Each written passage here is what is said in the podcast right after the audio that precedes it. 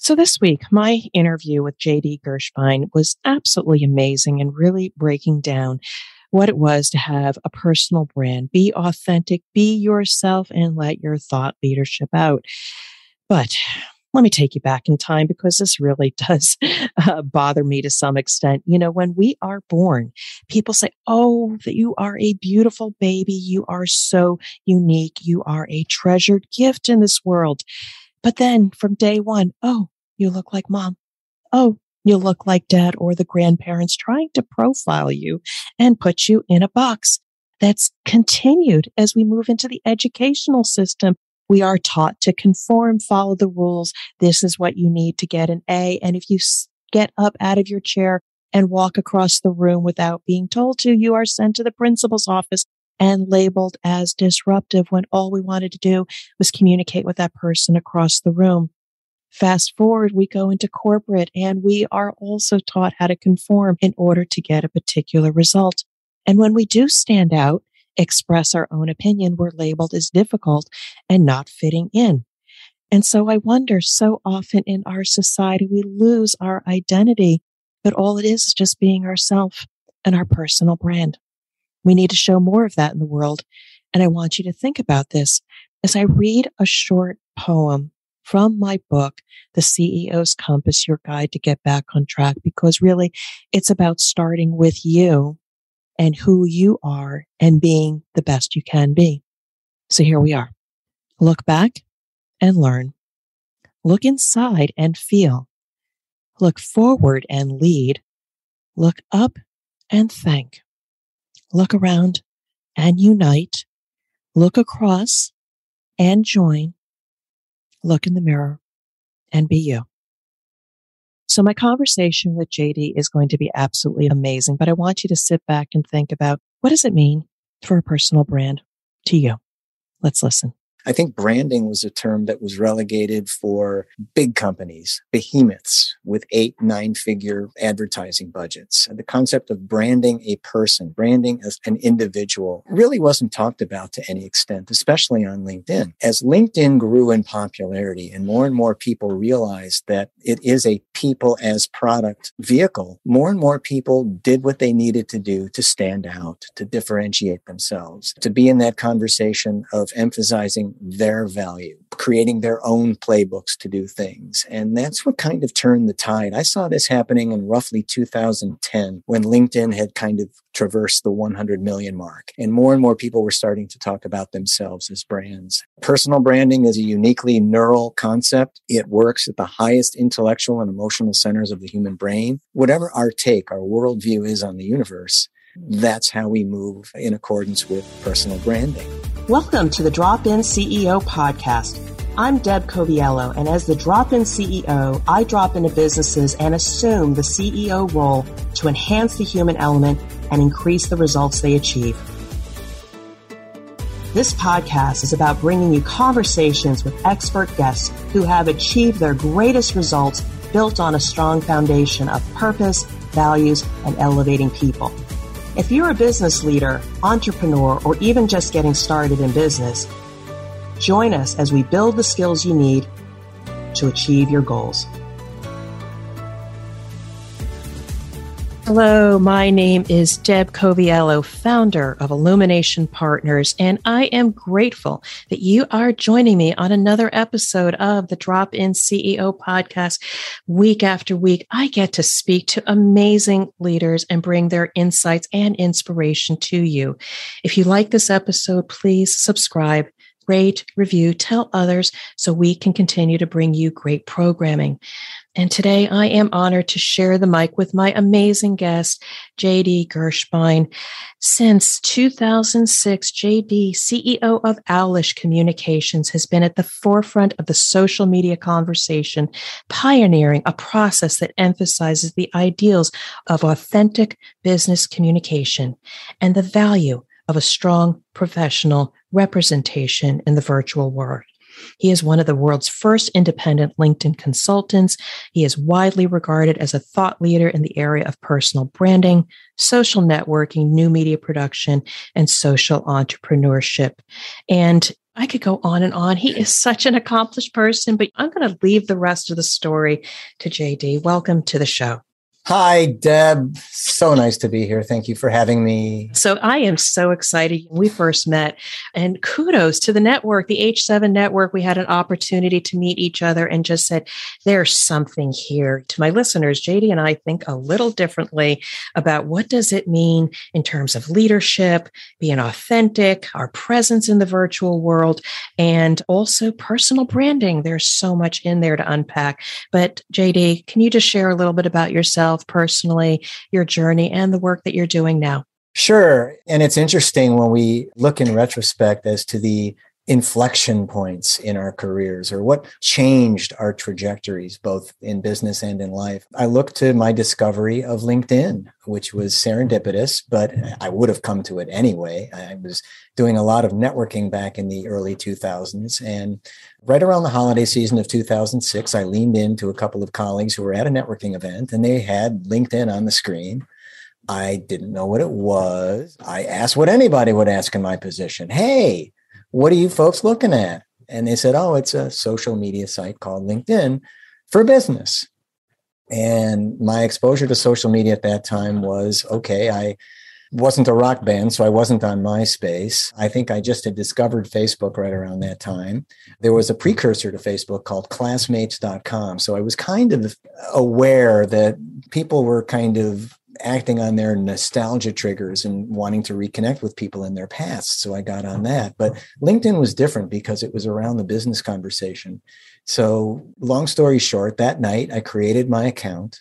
First incarnation of my profile was crude and archaic by today's standards, but I took some time on it thinking that this was my canvas and I could create a new on it. So I really attached significance to what I was doing. And very quickly, in fact, the moment I created my account and it was published, I became a LinkedIn consultant Deb, because I never shut up about it. I was out there talking about LinkedIn. I had come in at around the 20 million user mark. So I was mid stage early adopter. And from there, just carved out my own opportunity. Just loved it the way that I'm hardwired. It appealed to my intellect and emotions right away. And I thought to myself, self, if I could teach people how to use this effectively, I may just have a livelihood. And fortunately, things worked out the right way. And I do have a livelihood. So that's an amazing journey there. And LinkedIn, again, I have also found is an amazing platform, not just to put your resume out there, but really let the world know who am I as a person. And again, it's not about what did I have for breakfast or hugging my pup or something like that, but really who am I? How am I different? How can I make an impact on others? It's so much more than what it's evolved or what it, where it started and really what it could actually be the platform gives you an identity in the business universe. Mm-hmm. And unlike any other social media platform, which is highly social, highly communal by nature, LinkedIn gives you an opportunity to really build out that personal information reservoir on yourself. It's almost boundless in the way that you can market yourself, market your expression, market yourself toward a desired outcome, whether you're looking to land clients, land a transaction, land a new or a better job, LinkedIn gives you the wherewithal to do that. It's unique in the social media world. So I'd love to dig into this a little bit deeper because technically or tactically, anybody can put together a LinkedIn profile. You can pay money, you can pay gurus to do this for you. Mm-hmm. And you can say in a matter of a couple days, you have a LinkedIn profile. But you also feel really strongly about personal branding. So, how do those two come together? Again, we talked about the canvas. There's what you put into LinkedIn, but then how you show up. I'd love for you to explain more of what that is because I too had struggled. What is personal branding? What is presence? What does that really mean? And how can we help leaders change and navigate to that persona? Absolutely. And at the time that I hung out my shingle, as a LinkedIn specialist, there was really no personal brand conversation going on, Deb. I think branding was a term that was relegated for big companies, behemoths with eight, nine figure advertising budgets. Concept of branding a person, branding as an individual really wasn't talked about to any extent, especially on LinkedIn. As LinkedIn grew in popularity and more and more people realized that it is a people as product type of vehicle, more and more people did what they needed to do to stand out, to differentiate themselves, to be in that conversation of emphasizing their value, creating their own playbooks to do things. And that's what kind of turned the tide. I saw this happening in roughly 2010 when LinkedIn had kind of traversed the 100 million mark. And more and more people were starting to talk about themselves as brands. And uh, Personal branding is a uniquely neural concept. It works at the highest intellectual and emotional centers of the human brain. And there's no branding within the animal kingdom. It all operates on a whole different level with odors and behaviors and observations. But in our kingdom, and we are in the animal kingdom, of course, it's predicated on what our core values are, what we believe, what we exude, what we project to the world, whether it's as leaders, whether it's as managers, whether it's as consultants, service providers, salespeople, whatever our take, our worldview is on the universe, that's how we move in accordance with personal branding.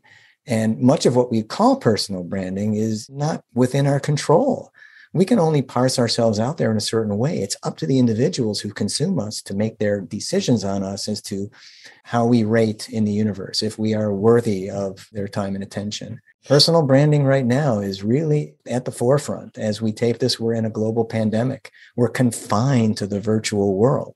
So, building this online presence, this online identity, this marker in the business world is very important for many people and I view it as a competitive advantage, especially for leaders. There's so many things in here, but I'm going to go to the last thing first that really, really clicked with me. You can put out flat information. I can talk about my values. I want to be trustworthy. I want to be confident. I want to be seen as a creative thinker. Those are three words that I want to project. But if you can't connect with people and engage the people, and then they say, Yes, I agree with you, you're a trustworthy, confident, and a creative thinker, or they may come up with their own reason to follow and engage with you. Only then have you created a brand. Only then does it matter. And I think that's the misnomer, and you've hit on it. We can only do so much. The mm-hmm. decision on us as a brand is not made by us, it's made for us. And these are the people who consume you, who navigate you, who negotiate you, who are looking to learn more about you as a potential vendor or service provider. And you can only do so much. It comes down to your apparel choices. It comes down to the way you speak. It comes down to the way you present and how you treat others. This all weighs into branding and obviously your guiding principles which i believe manifest through you. So if you're going to put yourself out there as a brand you're not saying hey i got to brand myself. This is what i'm submitting to the universe. The universe will come back at me with a decision or two and hopefully a position in what i call the psychic hierarchy. Once we hit the psychic hierarchy of others we are in their minds in their hearts in their viscera we have an opportunity to create sales moments. We have an opportunity to do something remarkable as collaborators. And that's how business builds through branding. So being an early adopter of that and figuring it out because I can take advice from you and other people, but ultimately it's your own journey to figure out what that is. But an example of what that is is that I too, I have a strong presence on LinkedIn. That's my playground, a little bit on Instagram, Twitter, and Facebook, but really LinkedIn is where I thrive. The magic comes when I put the content out there. I know people are watching. But then when somebody finally says, contact Deb, and we get on the phone and they say, I want to talk to you about one on one coaching or consulting. I said, Great. So let me tell you about myself. Oh, I already know you. I've been watching your content. You've already built that know, like, and trust for which when you do mm-hmm. come together, it's such a better conversation. I would love to switch this a little bit because you talked about senior leaders. I have seen both ends of the spectrum. I have seen CEOs of company that put out their content about what they're thinking, the stories and how they've elevated people. It's amazing content to consume. And then I see some senior leaders, they simply post what the marketing department tells them to post. What are leaders missing? Why are they not getting that they should be putting their brand and presence out there? Great question. And I'll go back a little bit in time when I first started speaking to senior leaders, senior executive groups. And I looked out, and all I saw was a sea of disapproving scowls from people who thought social media was some kind of fad and it would pass and they, they wouldn't need to waste their time or energy with this. And well, we all know that it ain't no fad. And if anything, it, it's probably just gaining an incredible amount of momentum and will be just with us for generation after generation after generation. It'd be interesting to see where we are in the next several decades on all of this. But the executive temperament was one of resistance in the start. They didn't want to put themselves out there. They were very guarded, very private people. And they certainly weren't going to put anything over the waterline and show people what they were all about. They weren't ready to expose this vulnerable side of their persona. So a lot of things had to happen for leaders to diminish their resistance. And I, I believe they have because of the push for storytelling. So storytelling is many people consider it a designer marketing term, but we've been telling stories since the dawn of communication as human beings. That's the one of the hallmarks of our society is that we know that the brain is hardwired for story. We know that stories make an impact and stories, quite frankly, sell.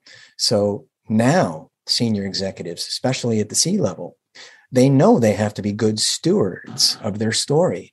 And that is going to require personal brand strategy because if they're going to be the keeper of this story and parse it out in increments, a lot of the attention is going to come back to them. They have to look the part as leaders.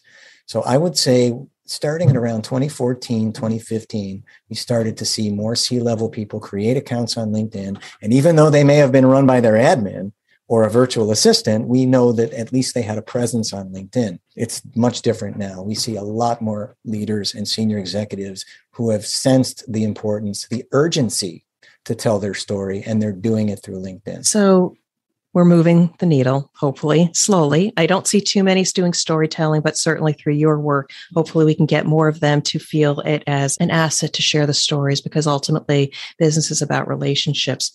But I want to move this down a level the okay. entrepreneur, the small business owner, the solopreneur. A lot of them show up on my doorstep. They say, go see Deb because they're talented. I solve XYZ in business problem for this target market. We've been all told, what do you do? Who do you serve? And the problem you solve. Okay, that's a great starting framework. But when I'm listening to them, I'm saying, you're not memorable. I don't know who you are. What do you stand for? What makes you different?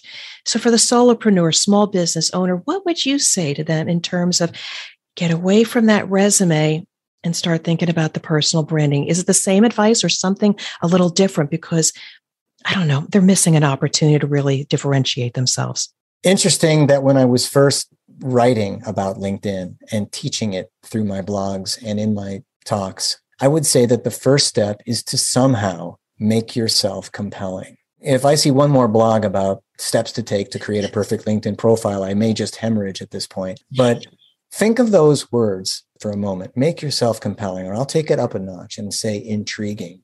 The one thing that I've always tried to do, which I believe has, has been an ally in my own personal brand strategy, and it helped me develop my own framework for working with folks on their brands, is that I make myself intriguing. When it's my time to unmute, or if I'm in front of the webcam, I better be so intriguing that people can't help but remember me. Because if I'm forgettable or glossed over, I'm not in the game. I won't be retained. There'll be no motivation to investigate me further. So, what I do, Deb, is I systematically, methodically, strategically, to a point, put myself out there in a way where there's no way they're going to forget me. And that's what I call the undeniable presence of brand. When you know that you've made that kind of impact, you've left an indelible impression on people. And I've been told that I do that.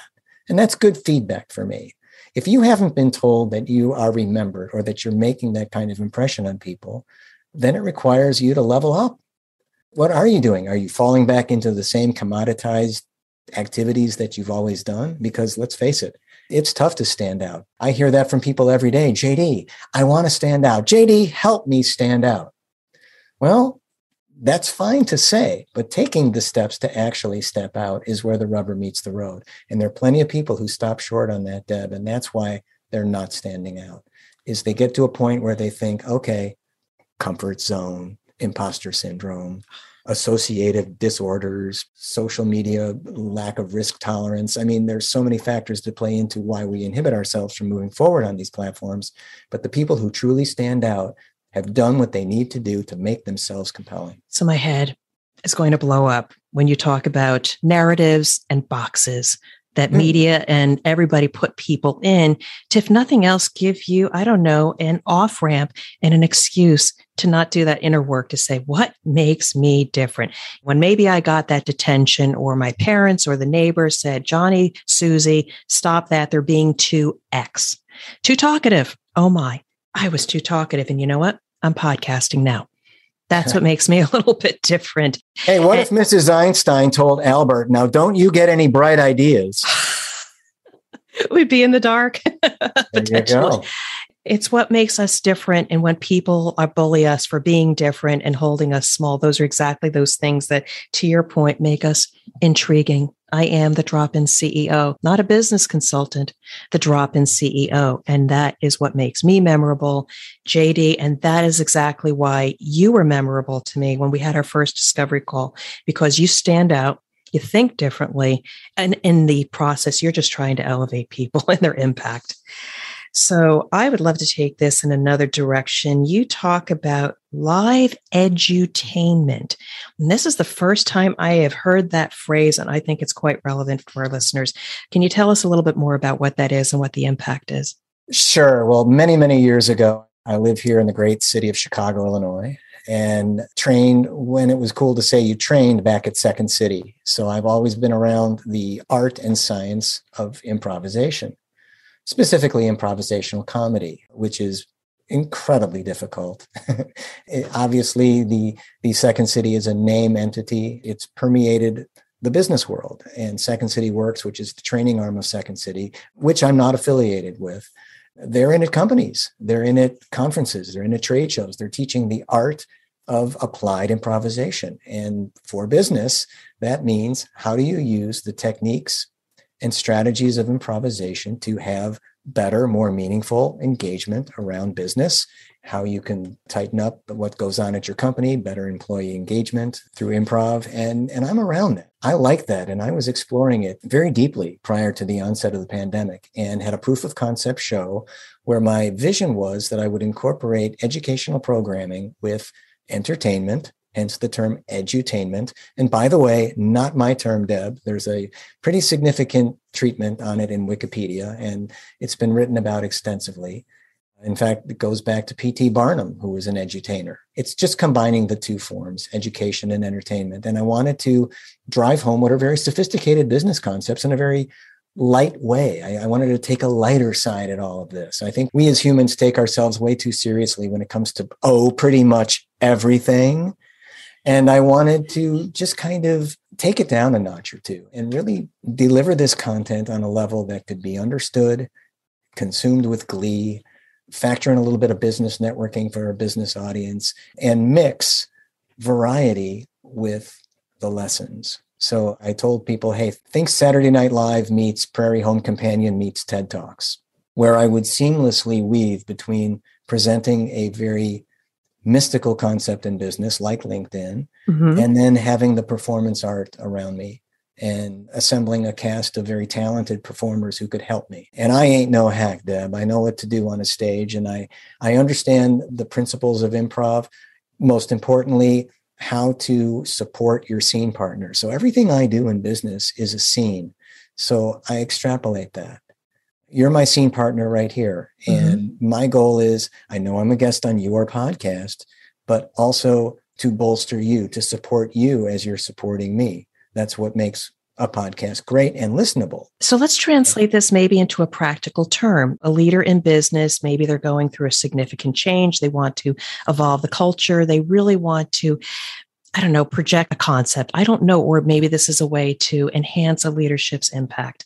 What would be an example of a business concept married with the improv? Like, how can we then help evolve their communication? Can you just unpack that a little bit for me? The first key is listening. Leaders are great listeners and something that can be worked upon. It's something that is coachable to a certain extent, but listening, that kind of almost underrated piece of human communication, is an art unto itself. And the leaders that we know lead very effectively, they listen to their teams, to their constituents, to themselves.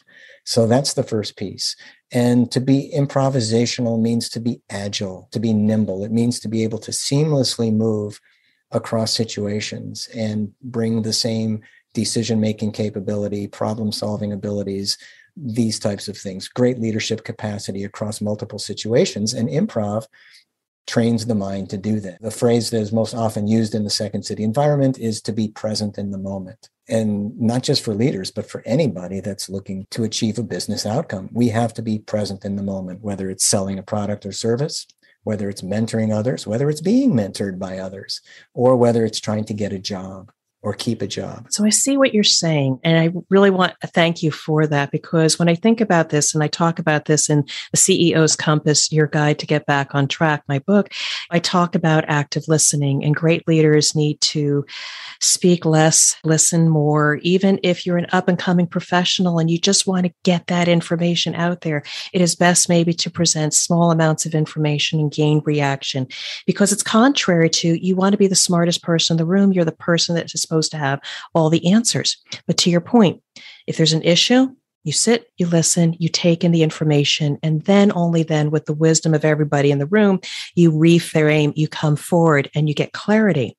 Then pivot. Okay, now that we're all on the same page, boom, boom, boom. What do we need to do to solve this business problem? And you flip to a project manager, you flip to a leader. Do I have that right? That's the improv part. Yes, I would call that improvisational capacity. That is a leader's ability and mindset instinctually, his or her ability to just dart from situation to situation. And also, as you say, incorporate what has already been unearthed into a decision or a delegation. So I want to elevate you a little bit. People, again, should get out to your website, jdgershbein.com. There is so much there, so much. I won't stop them.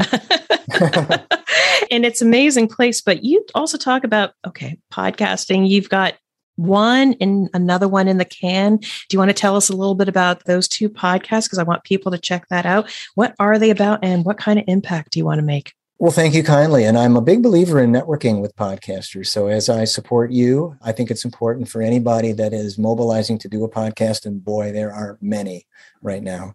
There's over 2 million podcasts as we sit here today. I've launched my first one, not officially. It's a soft launch. We're taping shows. It'll be launched in September of 2021. It's called Two Deer in the Headlights. I play one of the deer and my co-host Sia Yasser Tornrat out of Dallas, Texas, and I, we take a lighthearted look at human communication, those so-called deer in the headlights moments that we all have. And we just have a little fun. It's not designed to be the typical podcast formula. In fact, there's no formula to it. Which leads me into the second podcast, which will be out before the end of Q4. It's currently in development. I'm lining up guests. It's called Completely Unprepared. JD Gershbein is completely unprepared. Folks, I have improvised my whole life, not just in the past few years. Everything I've done has been off the cuff, on the hoof, on the fly, impromptu, extemporaneous. And sometimes the best results I've ever achieved in business have literally been in the moment. I haven't had time to think or prepare. And I think that a lot of us do go through life unprepared. And we do so much to conceal or camouflage many things. And there's no substitute for expertise. If you're smart, if you're capable, that comes through. But many times we're not. I'm not. Have I faked my way through certain things? You bet your boots I have. I mean, there's nothing scarier than coming into the test unprepared, or you studied the wrong chapters, or I took piano lessons as a kid and I came to my lessons week after week unprepared can't get through. You can't BS the piano teacher, right? If you're not prepared, she will see it. So it's a lighter take on the field of human improvisation, human creativity, ingenuity, serendipity, and how we literally conjure our wins in life and business out of nowhere. I am taken aback by that. And I know there is like another whole program around that. But here I am. We talk about people having plans and discipline and accountability towards a certain goal or end means. And at the same time, I do leave a little bit of time and space to play and consider mm-hmm. the possibility and experiment. But you're blowing up my world when you say everything is by circumstance and chance and being in the, and I get being in the moment. But well, that's run- just me. That's just me. That doesn't work for everybody. Yes, improvisation as a strategy. It's kind of almost like an antithetical statement, but sometimes my business day is dictated by the first email I look at in the morning. I used to be a very regimented guy. I used to write down my goals. I used to look at my goals. I used to block out certain times for this, certain times for that. And one of the things that the pandemic taught me, and I, I believe that it's a blessing inside the curse, is that, and I'm really, I, I don't take myself seriously. I take what I do very seriously, but but for me, I just I just kind of go along. I call it the Forrest Gump effect. I'm that feather in the title sequence at the beginning of the film. I just mm. seemingly dart from place to place and am able to generate opportunities. And I think that's the byproduct of good improvisational skills in business that they do allow you to generate opportunities that otherwise would have not existed. That is a beautiful concept. And that is exactly what makes you, JD Gershbein, intriguing. You have unpacked presence, what leaders need to be doing differently, what the LinkedIn profile is really meant to be. Don't take ourselves so seriously.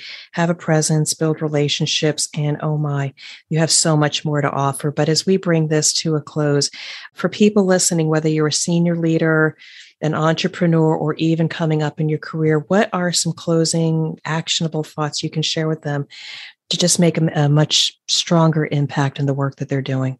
I would say that for people who have postponed their study of LinkedIn or have neglected it altogether, that now is the time. As mentioned, just to give a historical marker, Deb, we're taping this as we are about to re enter certain restrictions due to the pandemic. It's going to affect the way that employers keep employees housed. It's going to affect the job market profoundly because many people have discovered the joys of working at home and may not be willing to set foot in an office again. And it's going to revolutionize the way entrepreneurs do business because we've been networking face to face, handshake to handshake, eye contact, all of that. And and right now that's in, in limited existence right now. So we're going to have to continue to find ways to be inventive in the virtual world. And LinkedIn gives us that lifeline. LinkedIn in combination with Zoom or web conferencing is what's keeping us connected right now as, as a culture. And we're going to have to continue to exploit the technology. And for people who have put it at arm's length, now's the time to get involved. And I'm happy to have a conversation with anyone wherever they are on their personal brand journey. So, JD, we're going to include all the ways to contact you in the show notes. I sincerely appreciate your fresh perspective, your ways of thinking differently. I have found my kinfolk because I'm about busting the status quo and really just elevating people for the best impact and legacy that they can leave. So you've been an amazing guest, and I wish you continued success, JD. I want to thank you, Deb. And I'll also say to your fine listeners in the community you're building that in getting ready for your podcast, I listened to the episodes that you put out as sample episodes so I could get an idea as to your cadence and your rhythm and your energy and loved what I heard. I think you're doing incredible things for your growing community. I like your style. I like the cut of your jib. And I want to thank you for being prepared coming into our interview. All right. You have an amazing day. Thank you so much, JD. My pleasure. Thank you.